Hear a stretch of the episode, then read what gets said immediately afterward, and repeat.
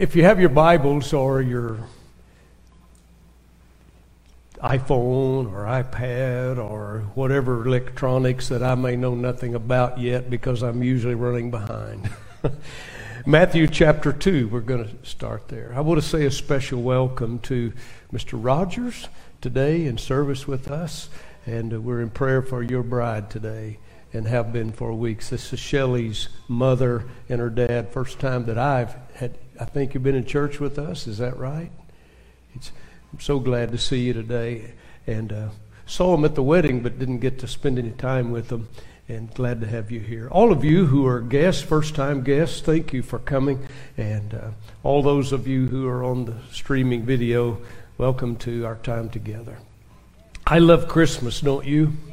I really love Christmas. And I, I want us to go to the Christmas story and I want us to look at it in a, in a light from today's perspective, if we can. I'll just let you remain seated, just be reverent to the uh, word of the Lord. Here's the recording that Matthew heard from the Spirit of God as he recorded the events that changed the world. Verse 1 of chapter 2 Matthew, now after Jesus was born in Bethlehem of Judea, in the days of Herod the king, behold, wise men from the east came to Jerusalem, saying, Where is he who is born King of the Jews? For we have seen his star in the east and have come to worship him. Disturbing, disturbing news for the king who thought he was king. Verse 3 isn't it amazing how people get to a certain point and they try to be kings of their own lives? How many of you know that we are subject to a creator?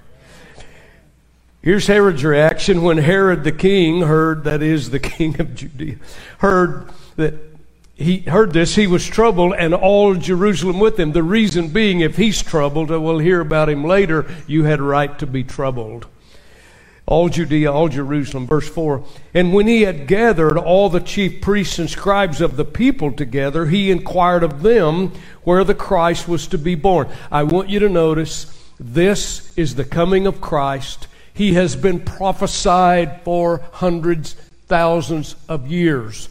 And these scribes knew the prophecy it came to pass. Just like every prophecy that God has ever prophesied, it either will come to pass or it has come to pass.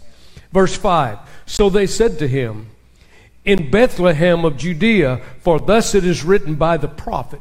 He's talking about Micah.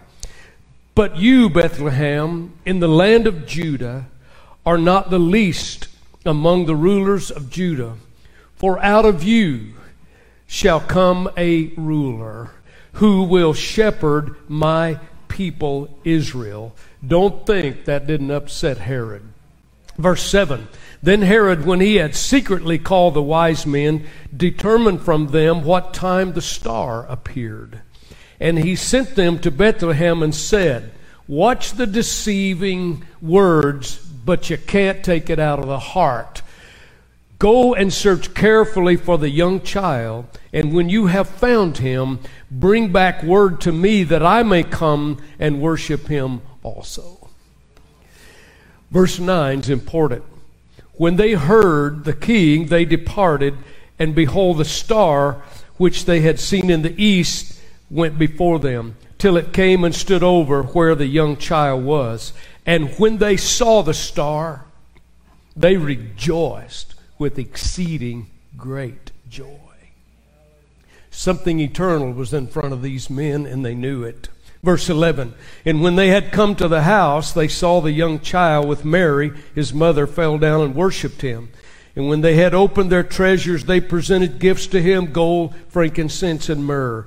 Then, being divinely warned in a dream that they should not return to Herod, they departed from their own country another way. Ladies and gentlemen, don't take the facts of the Christmas story and a prophecy being fulfilled and the truth of God's Word. Don't think it's happenstance. The Spirit of God controlled it all, even warning the wise men not to return to Herod.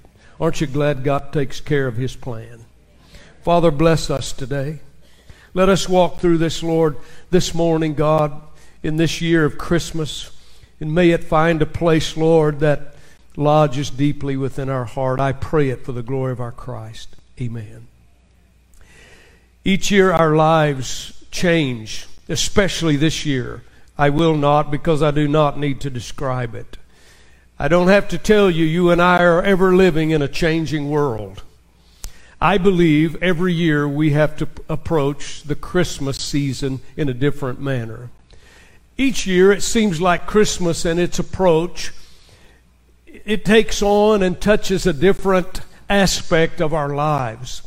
I know that when I was five, Christmas meant gifts, and it meant fun, and it meant fudge. It meant grandma's house and fudge, and it meant other grandma's house and fudge. It meant toys and fudge. And say what you want, God's one of the God's great gifts is fudge.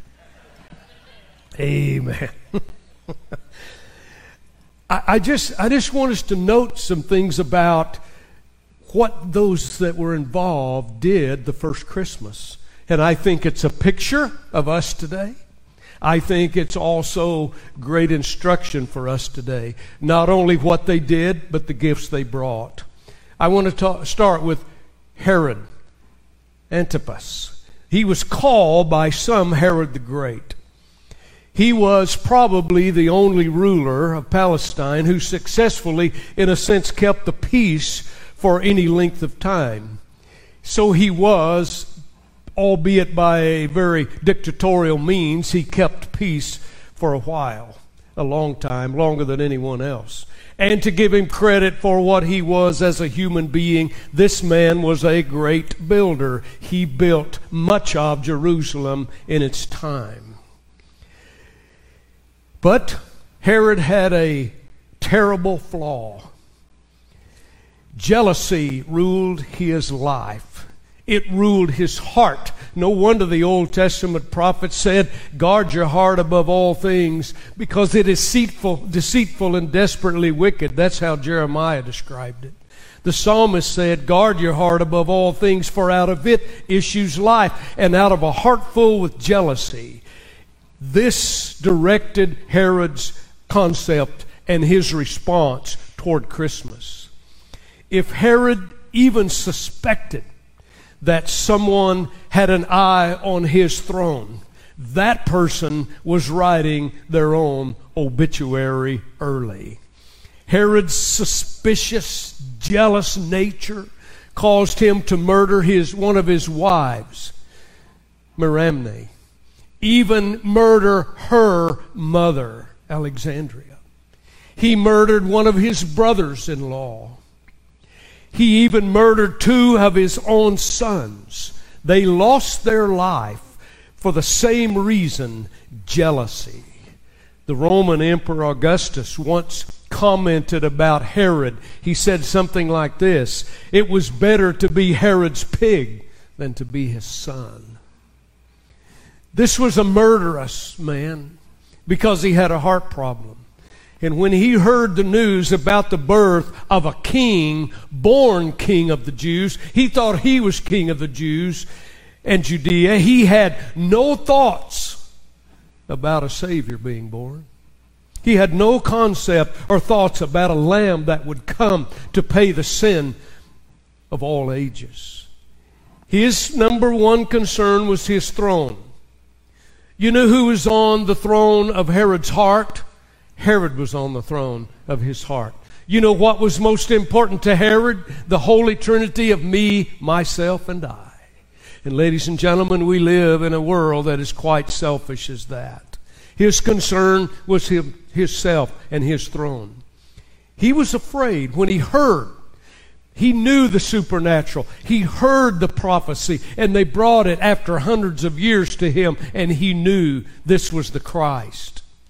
He was afraid that this Bethlehem baby, pronounced a king, would interfere with his lifestyle, with his position, with his place, with his pyre, empire, and all that he wanted to accomplish. Today, ladies and gentlemen, we pretty much like being God of our own lives, don't we? Let us be careful that we don't take on the selfish realm of this world and allow it to rule our hearts. Herod, that first Christmas, literally set out to destroy Jesus. Modern historians have, have commented about it. I studied it some. Let me just tell you this.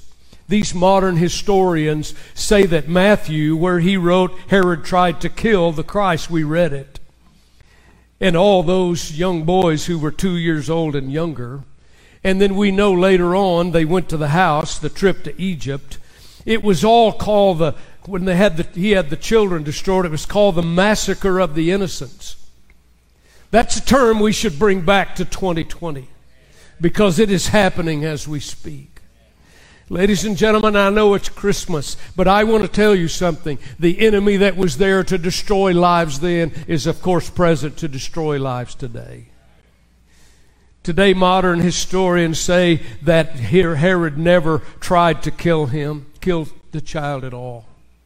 Today, modern historians say it's not true. There's no record of a threat.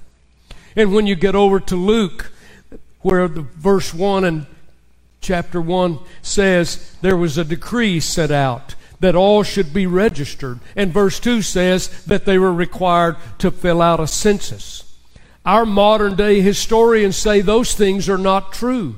There's no evidence that there was ever a census demanded nor received in Herod's reign. I just want to say something important here. We do not need secular history to validate the eternal Word of God. Many do not want to accept this truth today. They don't want to accept it because for them, if they accept it to be true, it places on them an obligation to have to submit self to God and that we have to understand that He is the final authority. Wow. Herod can I say in a modern day term, he blew it. Secondly, let's look at the scribes a minute. These were the professional religionists. These were the adamant churchgoers, and I thank God for adamant churchgoers, but it has to be a heart thing too. These were the letter of the law keepers. These were those who prided themselves in how accurately they were religious. What did they do with the first Christmas? Their religious life, ladies and gentlemen, would go on, right on, without Jesus. He made absolutely no difference in their life at all. Their lives were taken up with ritual and legalities. You know what the scribes did at the first Christmas? They simply ignored Christ. He meant nothing to them. There are, like the picture of scribes all over our world today, who just choose to totally ignore everything about the eternal book and what God has done. Ladies and gentlemen, I don't want to live like the scribes. And the third one I want to look at is the wise men. Thank God for the wise men. They were called wise for a reason. Unlike Herod and the scribes, these marvelous men journeyed many, many miles across a heated desert. To study their history, most of the time they would travel at night because it was cooler and try to rest in the heat of the day. They travel all those miles for the sole privilege of giving gifts to the feet of Jesus and to worship God's Christ. We do not know that there were three, of course. We do that because there were three gifts. We don't know if there were ten. We do not know. They had come a long distance, that we do know, to deliver those gifts most accurately probably from Persia. And it took, some say, almost two years to arrive. The verse 11 we read say, didn't say they came to the manger, said they come to the house with their gifts. But the point is, is what gifts they were. They brought, first of all, gold. because gold is the gift for a king. Perhaps the wise men understood that the Christ of God never came to take any throne or any heart by force. He did not come to lead armies with weapons and destroy the lives of people. Yet, even at his birth, he is heralded the King of the Jews and the King of Kings. He would do so and rule as King of Kings because he would come and rule in the hearts and the consciences through love of all generations. They brought gold fit for a king. They also brought a gift called frankincense because that is the gift for a priest. All through the Old Testament, those priests every day could smell the aroma of the frankincense in all the old temple sacrifices. It was an amazing thing. You get close to the presence of God, and there was this beautiful aroma that came out of that frankincense. And by the way, it was it was especially designed of God. Can I say the recipe was given and it had to be precise, so precise for that aroma. God wanted it to be different than any other aroma on the earth. And He said to anyone that misuses it, it was dangerous. But a priest in his, in his job, in his priestly duties, he knew that sweet smell of fragrance as he went about the duties can I say, of building a bridge between God and men. As a matter of fact, the Latin word for priest is pontifex. It literally means a bridge builder. But what a bridge Christ would build toward men. He built a bridge from our lowly, sinful estate all the way so that you and I could be declared holy and righteous. Ladies and gentlemen, that was a span. Before he came, admission to God's presence was allowed only by the chosen high priest. People couldn't just come and go into the sanctuary. But Christ opened the way for every man, every woman, every young person, every child. His life, his death, and resurrection made it possible for whosoever will that wishes to inherit eternal life. And whosoever will, will enjoy the richness of God's presence. I don't just have a head knowledge of a prayer, God, I believe in you. I don't just have a knowledge of, well, I believe the Bible is God's Word. I have something far greater. I go in to the presence of God Himself, and He communes with me, and I commune with Him frankincense, the sweet smelling aroma of the priest. And they brought a third gift. It was called myrrh. Because myrrh is the gift of one who is to die. Myrrh was used for embalming. From the nature of this gift, Mary knew, ladies and gentlemen, from the very beginning, she knew from that beginning that Jesus had come to give his life for the sins of the world. He was the greatest of preachers, yet he didn't come to preach.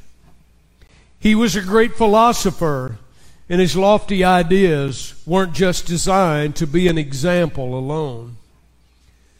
In Judea, in Galilee, there were hundreds and thousands of people by this preacher philosopher who had been healed but that's still not why he came.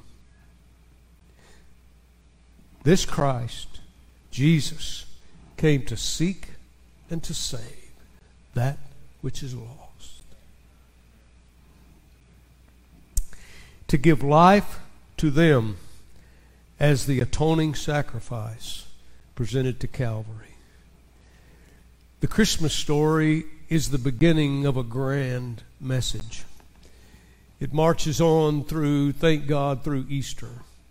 It moves the Christ from Easter to an, not only a resurrection, but an ascension. And the message is victory in salvation.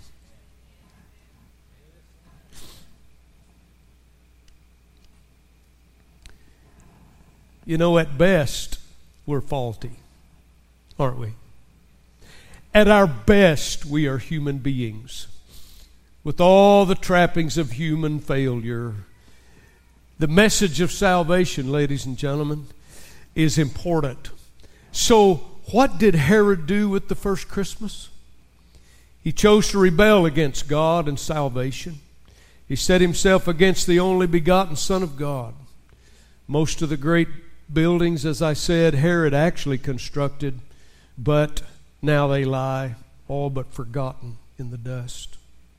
At best, they are archaeological ruins, but Herod's soul and spirit is still very much alive, but it's far too late for him to change his decision. The scribes, what did they do with the first Christmas? They chose to ignore it. These, these, these are represented today by, we, we can do that too if we're not careful. We gather about a tree, perhaps in our families with our home, and we exchange beautiful presents and millions without even thinking of the real purpose of the glorious season. We've made it so common that it's a time where lovers share gifts, where parents and children share gifts, and whether it, where it's a great meal and a great time of fellowship, but like the scribes, where, well, that's religion, and I believe in God, and church is something for Easter and Christmas. But I want to point you again to the wise men. What did they do the first Christmas? They chose to come to Christ. They chose, even with great inconvenience and great time and cost to themselves, those men brought all their guards because they had these very valuable gifts. They traveled with great numbers for protection. All those miles, all that trouble to come and kneel at Jesus' feet and to worship Him and to present to Him the best gifts that they could offer. Well, we've heard this story many times, haven't we? So, why is it we respond differently? What do we do, ladies and gentlemen? Let me just be bottom line. What do we do with Christmas of 2020? We live in a violent and sinful world, don't we? We live in a world right now that is very uncertain. Just last evening, I saw an advertisement on television. I don't know who did it. I, I didn't pay much attention to it. I just saw it begin to turn and it, it was showing somebody's face and it said, I don't know how to cope with this hour. And it went through several concepts of what do I do? How do I know about tomorrow? And it was portraying the fact that people are really struggling with what we're dealing with today. I would not even start to minimize that at all. But I have to tell you, I realize it must be much worse for many people. It must be a miserable thing to be, to be going through the year 2020 and have no relation with God. It must be lonely. It must, it must be earth shattering. It must be filled with questions and insecurity and what do I do? And it must be filled with absolutely no hope and a sense of security is not even to be had. Ladies and gentlemen, I, I will just tell you something. Nothing of me, but because of Christ, I don't live in that panic. I don't live in that fear. I do not live in that question. I do not live with that stirring in my soul because I know whom I have believed and I'm convinced and persuaded He is able to keep what I commit to Him. I want to follow the wise men because they're the ones who understood real wisdom. It's easy to feel vulnerable and insecure in this hour. It's easy to look at human reason and go, wow, look at this. It's spiritually upsetting, can I say, for even believers to see our world. It bothers me deeply to see our world covered in deceit. I'll tell you, there's two sides of me. I feel, I feel frustration and even get angry at people who are deceived because of the lies and the deceit that Satan's using them to spread. But I have to take it back to where did it come from? Amen. It bothers me. It upsets me. It's, it's, it's unsettling to, to see the, the deceit.